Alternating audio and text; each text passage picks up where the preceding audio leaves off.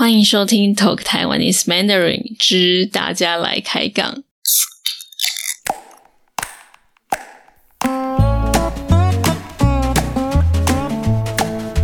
Hello，大家好，我是 Abby，。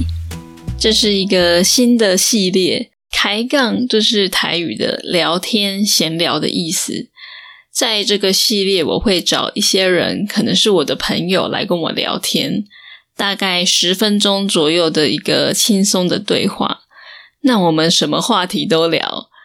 这个系列是希望让你们听到更自然的对话，不像一般的访问的时间比较长。我知道，呃，我收到一些听众的 feedback，他们的程度可能没有这么高，所以对他们来说，可能听得比较辛苦。所以这个系列听起来会比较轻松一点。那我们讲话就是我们自然的速度，所以可能会讲的蛮快的。那别忘了，你可以到我的网站上面有每一集的文字稿 transcript。那今天我找了我一位朋友 Joe 来跟我聊天，他以一位长期居住在美国的台湾人来跟我们聊聊他对台湾的想法。那我们就开始吧。Hello Joe，哎，你好，我是 Joe。你要不要跟听众朋友介绍一下你自己？你好，我是 Joe。我长得很可爱，然后声音很低沉，然 后圆圆滚滚的，笑死了。然后呃，长期住在美国，然后但是个呃很正统的台湾人。哎，就你这次回来台湾多久？我这次回来台湾大概一个一个快一个半月。快一个半月，对，一个半月对对对，对你平常都住在美国，对不对？是的，我平常都住在美国，在美国工作吗？对，在美国工作。你是什么时候移民过去的？我大概住美国二十出头年了，二十出头年，对啊，就二十多一点点，有这种说法吗？二十多年，二十多年。当初移民去美国的。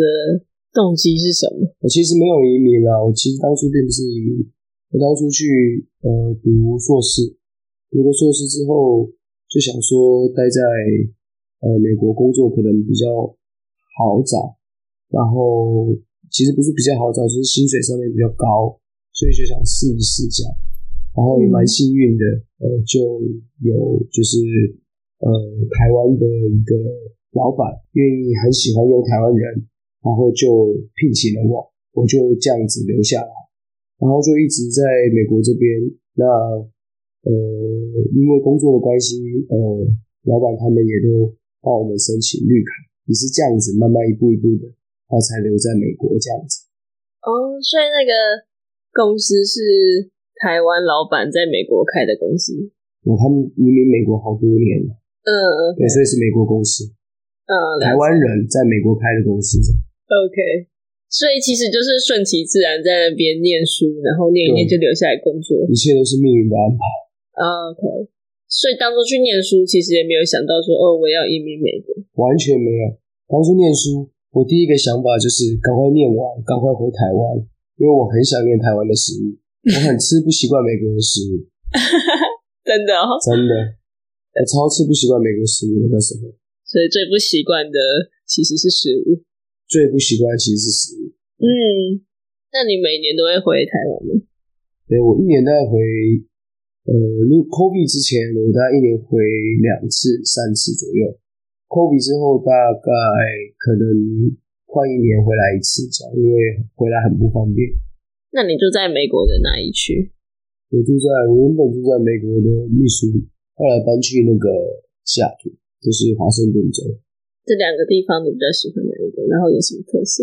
我比较喜欢华盛顿州，因为它那边你可以看海、看山，然后看就是海湾，然后又有小溪，然后它的那个就是步道很多，所以你想看各种呃景观，事实上在华盛顿州都可以看得到这样子，然后距离都不会太远，大概呃如果你想要去呃滑雪。所以可能开车大概一个小时，一个小时多一些。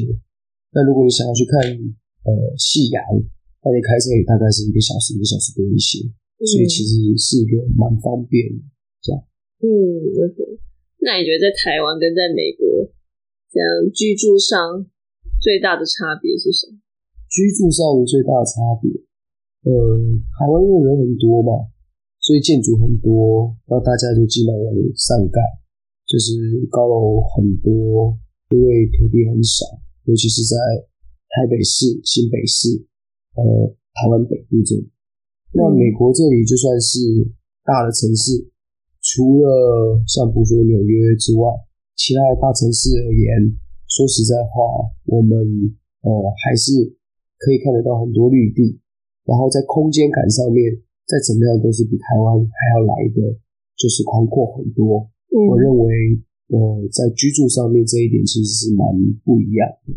那当然文化上面人文环境也是有所不同，不过近几年来因为很多外来文化，尤其是亚洲文化，在我们那一区，呃，所以其实多多少少你可以呃感受到身边的一些美国朋友，呃，对于一些华人文化，呃，也开始就展现出他们非常就是有兴趣的感觉。这样，好，那就你这个长期居住在美国跟台湾两地跑的人，你对台湾有没有什么？觉得可以改进的地方有什么建议？台湾哦，我觉得台湾也不能说是改进，而是我觉得台湾人呃应该要很珍惜自己有的两种权利，呃，一个是就是全民健保这件事情，嗯哼，另外一个就是自由，就是在言论上的自由，嗯，这两个是我认为身为台湾人。需要好好保护，也好好珍惜的，就是你不要滥用自由，不要滥用言论自由，嗯，言论自由。然后还有一个就是说，好好珍惜那个全民健保的一些医疗资源，不要随便浪费。嗯，因为这两个其实，在很多的国家，它并不是呃这么样的，就是这么样的普及。嗯，我们的全民健保真的是一个非常好的一项福利。那我们的言论自由，相对于很多的民主国家而言，我们是真的更有自由，甚至有时候是过于自由。嗯，过于自由就变成说，好像大家都会滥用像这样子的自由，而不会，而没有真正的去思考说，哎，这个自由带给我们是多么大的一个，就是一个权利。嗯，对，然后没有没有太去善用这样的权利。嗯，有时候我会认为可能有点滥用了，嗯，这样子。但相较于呃美国这边，可能他们在最，毕竟他们是民主国家嘛，嗯，所以他们可能在这上面，他们已经行之有年了，嗯，所以在呃一些什么时候可以行使他们的自由权，他们可能会比较有一些想法，这样子，嗯，也比较有法治这样。然后你说在那个。言论自由还有民主这方面，在美国是比较成熟，在台湾相较于其他国家是比较比较年轻的、比较新的，所以可能比较有这个滥用的问题，是吗？呃，不能说滥用，而是说，呃，可能在某些角度上面比较没有这么的珍惜。那当然，我并不是说台湾人都有在滥用自由这种的想法，并不是，而是。可能在少数的时候或少数人上面，他们在比如说呃发表言论自由的时候，并没有想的，或者是说在使用自己自由权利这个部分，他们没有呃考虑的会想得过于周到这样子。有时候可能侵犯到呃别人的隐私啦，或者是说呃认为自由就是可以无限扩张啦，忘记说其实自由是必须建立在法治之上。呃，法治之内的这样子。Hello，这边要跟大家说一下，这集播出的时间刚好是四月七号，这天在台湾是一个国定纪念日，是言论自由日。那天发生了什么事呢？为什么会是一个言论自由纪念日呢？在第二十七集，我提到说，台湾的民主其实是非常年轻的。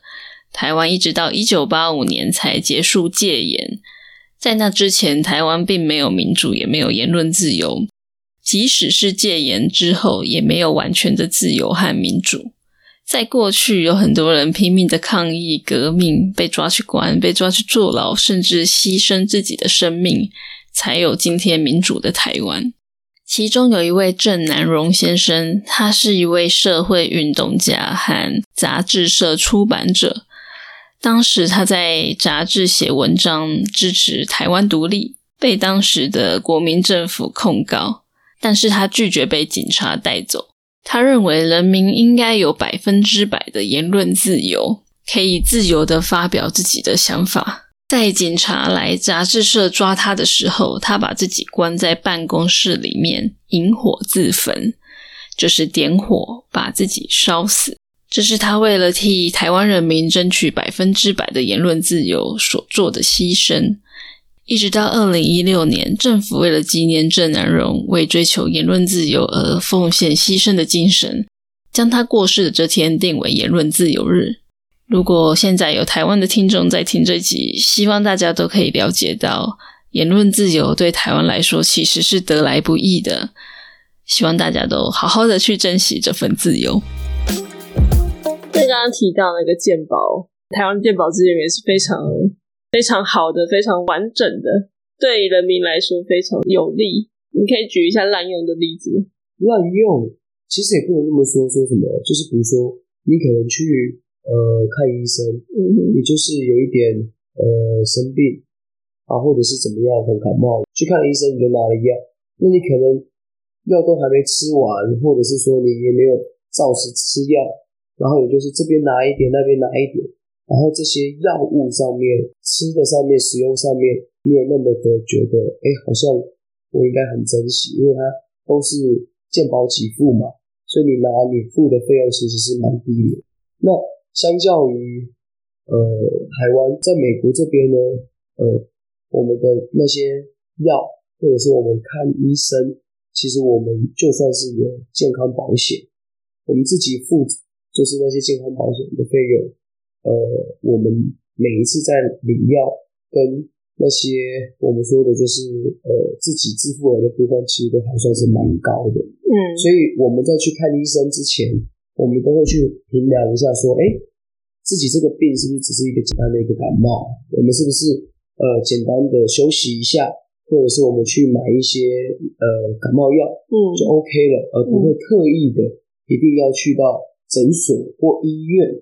然后，如果我们去诊所那边看了医生，真的，呃，拿了药，我们事实上也会把那些药照着医生的指示都把它吃完，然后才会再去，呃，看可能同样的医生在下一次的预约，并不会说，哎，我 A 医生看了之后，我去看 B 医生，又看 C 医生这样子，嗯嗯嗯，对，然后就拿了三个医生的药这样子，我们很少，基本上不会这个样子，也没有那个太贵，对，太贵太贵。对，哎，这在台湾是很普遍的现象。可能一觉得不舒服就去看医生，就去诊所看医生是非常稀松平常，是非常常见的事情。然后去看了医生，药可能也不会吃完之类的，吃了一两包，觉得哎，我好像 OK 了，然后剩下的药就把它丢着了。嗯，对，然后结果下一次又在生病，然后呢，你又又去看医生，又拿了药。那你还有没有什么？想跟，因为我的听众都是那个学习中文的外国朋友们，你有没有什么话想对他们说？台湾在吃的文化上面其实是非常丰富的，在很多一些呃类似像是养文化上面，比如说像一些文艺的东西啦，嗯，然后像一些那种小文创的东西，那还有另外一个就是呃咖啡的一个在台湾的一个小文化，所以你可以在。比如说，呃，台湾的各个区里面，啊，你可以看到好几个，呃，各有各的特色的一个那种咖啡店，然后这些咖啡店的主人们可能对咖啡都是有一定程度的热忱，那这些小小的咖啡店，你都可以进去，大概就是呃看一下、观摩一下，因为我认为这个都是蛮不错的。当然，跟国外这边原来就是很喝咖啡的一些国家。或城市比起来，这好像蛮稀松平常的。但我认为在台湾这里，它多多少少就是还是会有值得去看、值得去喝，嗯，然后值得去了解的地方。这样子，就是我们台湾的一些文创、小文创的一些小 idea，或者是一些旧的呃，比如说工厂也好啦，旧的一些茶厂也好啦，然后或者是旧的一些呃东西，他把它就是呃新语化，就是等于是说你把它翻新也好，然后或者是用另外一个角度让呃现在的年轻人，或者是现在的一些就是未来。的那个朋友们，呃，重新吸引他们的目光，我觉得这个部分很值得推荐，就是在台湾就是居住的一些外国朋友们来去，比如说逛逛啊，或者去呃感受一下。对对对，特别是一些嗯，譬如说中南部啊，或是其他地方，就是可能会有，例如说青年返乡。